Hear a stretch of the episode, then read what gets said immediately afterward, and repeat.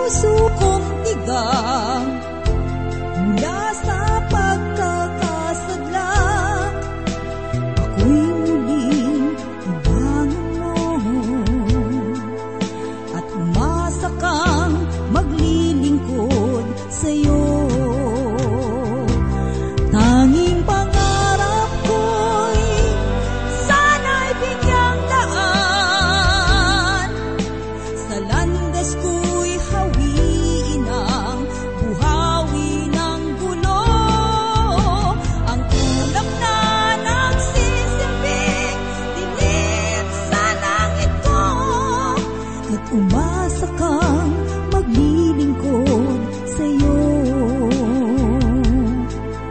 At umasa kang maglilingkod sa'yo.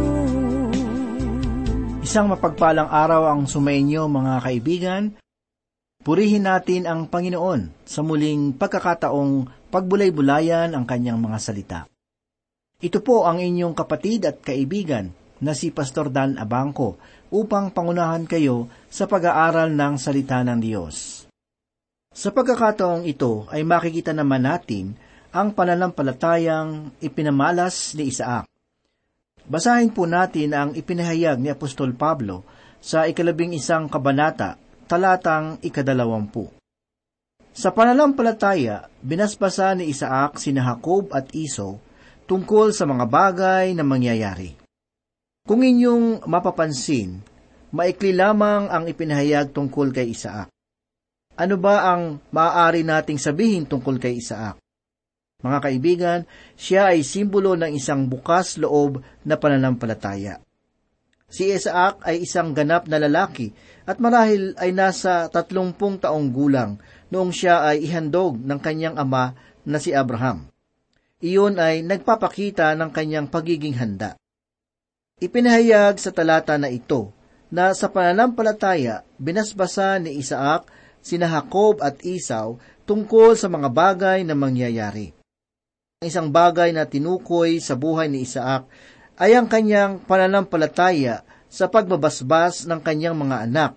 Si Isaac ay isang maghukay ng balon. Siya ay maghukay ng balon sa isang lugar, at ito ay aagawin naman sa kanya ng kanyang mga kaaway. Nakahanda siyang basbasan si Jacob at Isaw tungkol sa mga bagay na mangyayari. Dumako naman po tayo sa pananampalataya ni Jacob na makikita sa ikadalawampu isang talata.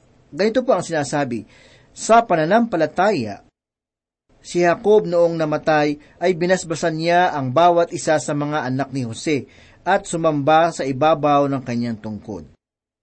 Si Jacob ay namuhay sa pananampalataya na makikita sa buhay ng kanyang ama, sa kanyang anak na si Jose at sa kanyang mga apo.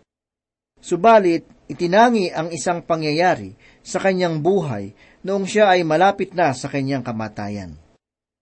Kailangan ba nating hintayin ang kamatayan ng isang tao bago natin masabi na siya ay tao ng pananampalataya? Sa panahon ng kanyang kamatayan, ay pareho niyang binasbasa ng anak ni Jose na kanyang mga apo at sumamba siya sa ibabaw ng kanyang tungkod.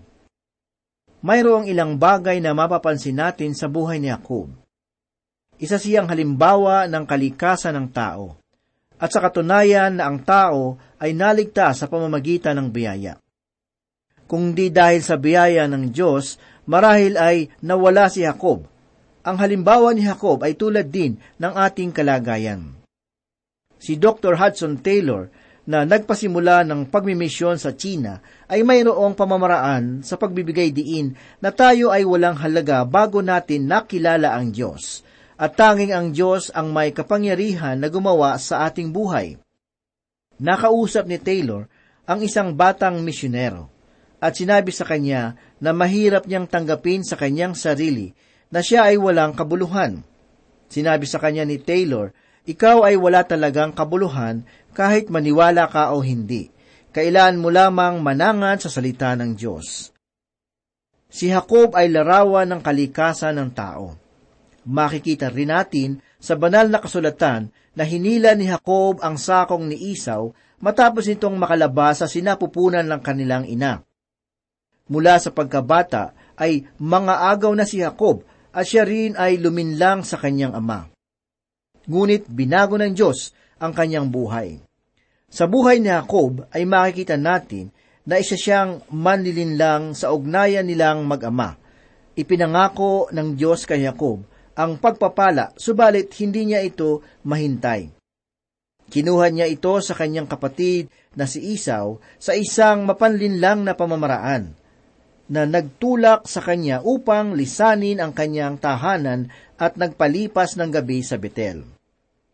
Gustong gusto na niyang umuwi sa kanyang bahay, subalit walang anumang pagbabago na naganap sa kanyang buhay. Kahit na siya ay naninirahan sa bahay ng kanyang tiyuhin na si Laban ay nananatili pa rin siyang nakasandig sa kanyang sariling kakayahan. Pagkatapos nito ay pinigil siya ng Diyos nung siya ay pabalik na sa kanilang lupain. Nakipagbuno sa kanya ang Panginoon sa tawiran ng habok. Noong gabing yun ay nalinsad ang kanyang kasukasuan. Sa mga huling panahon ng buhay ni Jacob ay nakita natin na ang mga kasalanan na kanyang ginawa ay nagbalik sa kanya sa pamamagitan ng kanyang anak na si Jose. Isang araw ay dinala ng kanyang mga anak ang balabal na mayroong iba't ibang kulay na pag-aari ni Jose. Sinabi nila sa kanya na ito ba ang balabal ng iyong anak? Ito ba ay iyong nakikilala? At siya ay tumangis. Sa ganoong pagkakataon ay naaalala niya ang panilinlang ng kanyang ginawa sa kanyang ama kaya't maging siya ay nalinlang ng kanyang mga anak sa pag-aakala na patay na si Jose. Ngunit sa dulong bahagi ng buhay ni Jacob, ang sumulat ng Hebreyo ay ipinahayag sa atin ang pananampalataya ni Jacob na kaugnay sa kanyang apo na sina Ephraim at Manase. Sinasabi rin sa talata na ating binasa na binasbasan niya ang bawat isa sa mga anak ni Jose at sumamba. Mga giliw na tagapakinig, sa unang pagkakataon sa kanyang buhay, naging masunurin si Jacob at matapos niyang basbasan ang kanyang mga apo, ay sumamba sa ibabaw ng kanyang tungkod. Marahil ay nagtataka kayo kung ano ang ibig sabihin ng sumulat tungkol sa tungkod. Kung inyong maaalaala, siya ay nalinsad, kaya't mayroon siyang tungkod upang makalakad. Kahit na sa oras ng kanyang kamatayan, ay ayaw niyang humingi at hintayin na lamang ang kanyang kamatayan. Walang pagpapala sa buhay ni Jacob sapagkat ang kanyang buhay ay napuspos ng mga panlilinlang. Ang mahalagang bagay na dapat nating makita ay ang katotohanan na ang pinili at tinawag ng Diyos ay kanya munang nililinis. Kung mayroong kalituhan at panilinlang at kung mayroon tayong pananampalataya ay nakaangkla sa ating Panginoong Heso Kristo, ay maaari natin itong gawing sandigan. Ang pananampalataya ay nasa buhay ni Jacob, subalit kinakailangan munang humantong siya sa kanyang kamatayan upang ito ay ating makita. Dumako po naman tayo sa ikadalawamput dalawang talata na ganito po ang sinasabi. Sa pananampalataya, nang malapit ng mamatay si Jose, ay binanggit niya ang tungkol sa paglikas ng mga Israelita at nagbilin tungkol sa kanyang mga buto. Ako ay naniniwala na ang sumulat nitong aklat ng Hebreyo at ang banal na Espiritu ay pinili ang maraming pangyayari sa buhay ni Jose na magpapahayag ng pananampalataya. Makikita natin ito sa isang yugto ng kanyang buhay na dinala siya sa Ehipto at itinapon sa bilangguan. Marahil ay masasabi natin na ito na ang kanyang katapusan. Subalit marami pang paglalarawan ng pananampalataya sa buhay ni Jose. Isang malaking kabaligtaran ang kanyang buhay sa kanyang ama, sapagkat siya ay naging matuwid at walang kapintasan sa mata ng Diyos. Marahil sa buong lumang tipan ay wala na tayong makikita ang katulad ni Jose. Kung sasaliksikin natin ang kanyang mga pagkakatulad sa Panginoong Heso Kristo, si Jose ay pinakatanging anak ng kanyang amang si Jacob at ganon din ang Panginoong Hesus. Mayroong balabal si Jose na may iba't ibang kulay na wala sa kanyang mga kapatid. Nagkaroon din siya ng pangitain at inakala ng kanyang mga kapatid na siya ay mapaghangad. Ang ating Panginoong Heso Kristo ay dumating din sa sanlibutan na may dalang mensahe at ipinalagay din ng mga tao na siya ay nangangarap. Naging masunurin si Jose sa kanyang amang si Jacob at sinabi ng ating Panginoong Hesus na siya ay pumarito upang gawin ang kalooban ng kanyang ama. Kinamuhian si Jose ng kanyang mga kapatid at makikita natin sa unang kabanata ng Ebanghelyo ni Juan sa ikalabing isang talata ang ganito, Siya ay naparito sa kanyang sariling tahanan at siya ay hindi tinanggap ng kanyang sariling bayan. Inutusan si Jose ng kanyang ama upang hanapin ang kanyang mga kapatid, at ang ating Panginoong Hesus naman ay pumarito sa sanlibutan upang hanapin at iligtas ang mga naliligaw. Natagpuan ni Jose ang kanyang mga kapatid na nagpapastol sa bukid at ang mga pastol naman ay nasumpungan ni Heso Kristo sa isang sabsaban noong siya ay isinilang. Kinutya, itinakwil at kinamuhian si Jose ng kanyang mga kapatid at pinagtangkaan siyang patayin. Ganoon din ang naganap sa buhay ng ating Panginoong Heso Kristo. Ipinagbili si Jose ng kanyang mga kapatid upang maging alipin at ang ating Panginoong Heso Kristo ay ipinagbili din kapalit ang tatlumpung pirasong pilak. Ang balabal ni Jose na makulay ay binasa ng dugo at ang mga sundalo naman ay nagsugal para sa damit ng Panginoong Hesus na tigmak din ng dugo. Ipinagbili si Jose sa Ehipto na kung saan ay ginabayan siya ng Diyos upang iligtas ang maraming tao sa matinding taggutom. Ang ating Panginoong Heso Kristo ay namatay upang maging tagapagligtas ng mga Hudyo at Hintil. Noong maluklok si Jose sa trono ay namahagi siya ng tinapay sa mga tao at si Kristo din naman ay tinawag na tinapay ng buhay at nagpakain ng libo-libo. Habang si Jose ay nasa Ehipto, nakasumpong siya ng babaeng hentil na kanyang napangasawa. Si Yesu Kristo naman ay tumatawag sa lahat ng tao sa sanlibutan para sa kanyang pangalan. Ipinakilala ni Jose kung sino siya sa kanyang mga kapatid noong sila ay magtungo sa Ehipto. Darating din ang panahon na ipakikita ng Panginoong Hesus ang kanyang sarili sa kanyang mga kapatid. Ang kahangahangang bagay sa buhay ni Jose ay mayroon siyang pananampalataya sa pangitain na ibinigay sa kanya. Taglay niya ang pananampalatayang ito noong siya ay ihulog sa balon. Pananampalataya rin ang kanyang taglay nang siya ay nasa Ehipto at ang pananampalataya ang nagpalakas sa kanya sa lahat ng mga pangyayari sa kanyang buhay sa Ehipto. Marahil ay iniisip ninyo na si Jose ay naging panatag sa kanyang kalagayan sa lupain ng Ehipto at sa huling mga araw ng kanyang buhay ay nanaisin pa rin niya ito. Sa ikalimampung kabanata ng Henesis, ikadalawampu at limang talata ay sinasabi niya, Pagkatapos ay pinanumpa ni Jose ang mga anak ni Israel, na sinasabi, Kapag dinalaw kayo ng Diyos, dadalhin ninyo ang aking mga buto mula rito. Bakit kaya hindi nila agad dinala ang kanyang labi sa lupain ng Ephraim at doon ay inilibing? Ang dahilan ay napakaliwanag. Ang lalaking ito ay isang bayani ng kanyang panahon. Subalit dumating ang panahon na mayroong isang paraon na namuno sa Ehipto na hindi nakakakilala sa kanya.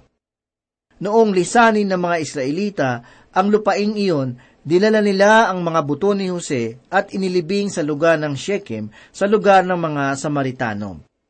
Ngayon naman po ay magbalik tanaw tayo sa mga panahon na ang mga Israelita ay namumuhay sa pagkaaliping sa Ehipto.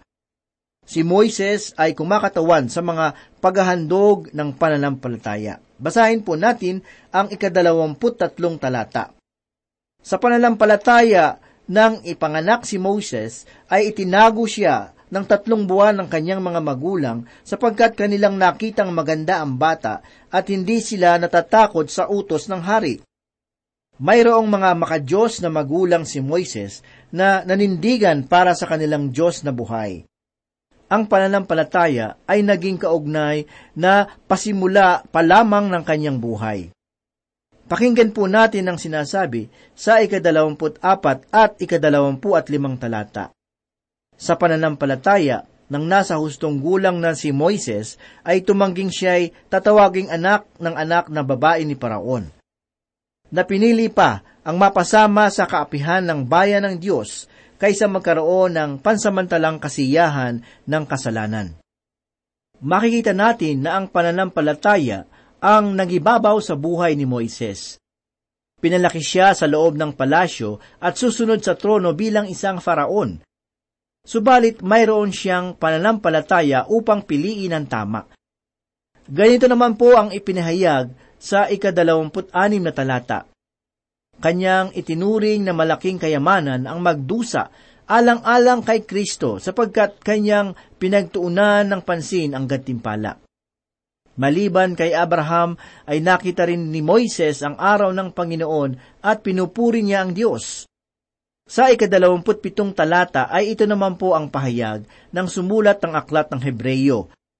Sa pananampalataya ay iniwan niya ang Ehipto at hindi natakot sa puot ng hari sapagkat siya ay matyagang nagpatuloy na tulad sa makikita sa kanya na hindi nakikita. Sa ikadalawamput pitong talata ay ito naman ang pahayag ng sumulat ng aklat ng Hebreyo. Sa pananampalataya ay iniwan niya ang Ehipto at hindi natakot sa pot ng hari sapagkat siya ay matyagang nagpatuloy na tulad sa nakikita sa kanya na hindi nakikita. Mga kaibigan, si Moises ay mayroong pananampalataya na kailangan siyang sundin. Marami ngayon ang nagpapahayag na ako ay naniniwala, ako ay nananampalataya, subalit wala namang ginagawa. Mga giliw na tagapakinig, ang wagas na pananampalataya ay maipapahayag lamang sa pamamagitan ng gawa. Tayo ay iniligtas ng Diyos hindi dahil sa ating mga gawa, kundi sa biyaya na bunga ng pananampalataya. at ang pananampalatayang nagbubunga ng mga mabubuting gawa. Kung gayon, si Moises, dahil sa pananampalataya ay iniwan niya ang Ehipto at hindi natakot sa puot ng hari, sapagkat siya ay matyagang nagpatuloy na tulad sa nakikita sa kanya na hindi nakikita. Alamin po natin ang sinabi sa ikadalawamput walong talata. Sa pananampalataya ay itinatag niya ang Paskwa at ang pagwiwisik ng dugo upang huwag silang galawin ng mamumuksa ng mga panganay. Mga kaibigan, si Moises ay mayroong pananampalataya sa Diyos. Ipinahayag ito ng Diyos kay Moises upang sundin. Tinalikuran niya ang mga karangyaan ng Ehipto, lumabas sa ilang at muling bumalik sa bayang iyon upang iligtas ang kanyang mga kababayan. Pinanindigan ni Moises ang kanyang pananampalataya at sinunod niya ang Diyos. Basahin po natin ang ipinahayag sa ikadalawamput siyam na talata. Sa pananampalataya ay tinahak nila ang dagat na pula na tulad sa tuyong lupa. Ngunit, nang tangkaing gawin ito ng mga Ehipsyo, ay nalunod sila. Sa kaninong pananampalataya ang ating nakita rito? Ito ba ay pananampalataya ng mga Israelita? Hindi po, sapagkat wala sila nito. Noong makita nila ang paraon at ang kanilang mga parating na karwahe, ay sinabi nila kay Moises, Bumalik na tayo ng mabilis sa Ehipto, nagkamali tayo ng pag-alis sa lugar na iyon. Si Moises ang mayroong tunay na pananampalataya. Lumapit siya sa tabi ng dagat at idinampi ang dulo ng kanyang tungkod sa tubig. At sa pamamagitan ng kanyang pananampalataya ay nahati ang tubig dagat kaya't sila ay nakalakad sa tuyong lupa. Pagkatapos ay inawit nila ang awit ni Moises.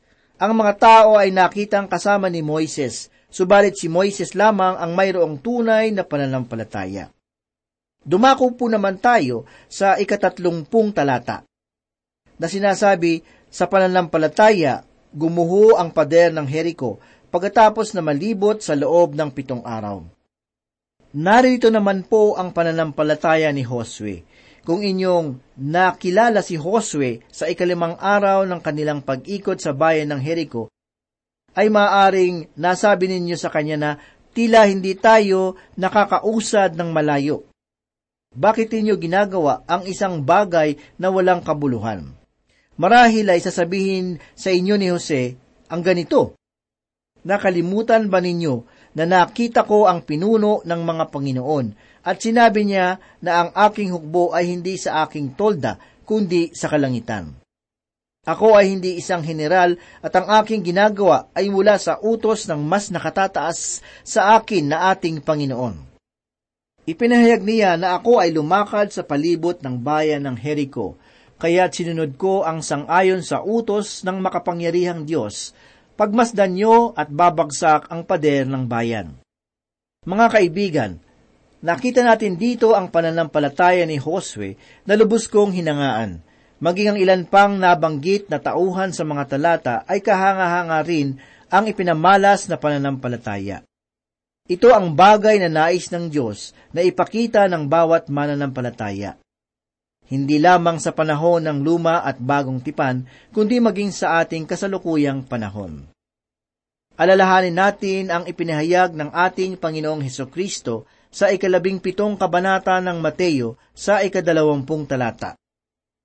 Sinabi niya sa kanila, dahil maliit ang inyong pananampalataya, sapagkat katotohanang sinasabi ko sa inyo, kung mayroong kayong pananampalataya na kasing laki ng butil ng binhi ng mustasa, Sasabihin ninyo sa bundok na ito, lumapit ka roon mula rito at ito'y lilipat, at sa inyo ay walang hindi maaring mangyari. Mga kaibigan, huwag nating kalimutan na ang pananampalataya ay nasa atin. At kailangan nating ipahayag sapagkat ito ay nagmula sa Diyos. Ang mga tauhan sa Biblia na inyong napakinggan ay mga pangkaraniwang tao na tulad natin – Subalit ang kaibahan lamang nila ay nagpamala sila ng tunay na pananampalataya sa Diyos. Makagagawa rin tayo ng mga kahangahangang bagay kung magtitiwala lamang tayo sa ating buhay na Diyos.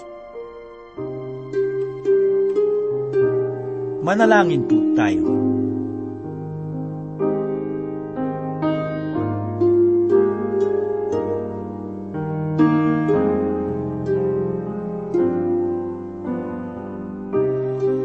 Salamat po, Panginoon, sa mga katotohanan na aming napag-aralan sa oras na ito. Ang mga halimbawang ito sa tamang pananampalataya sa iyo ay maging gabay namin upang kami ay makalakad ng tama sa aming pananampalataya sa iyo. Tulungan mo kami na mahalin ang iyong salita at maisabuhay ito sa araw-araw. Ito po ang aming samot dalangin sa pangalan ni Jesus. Amen.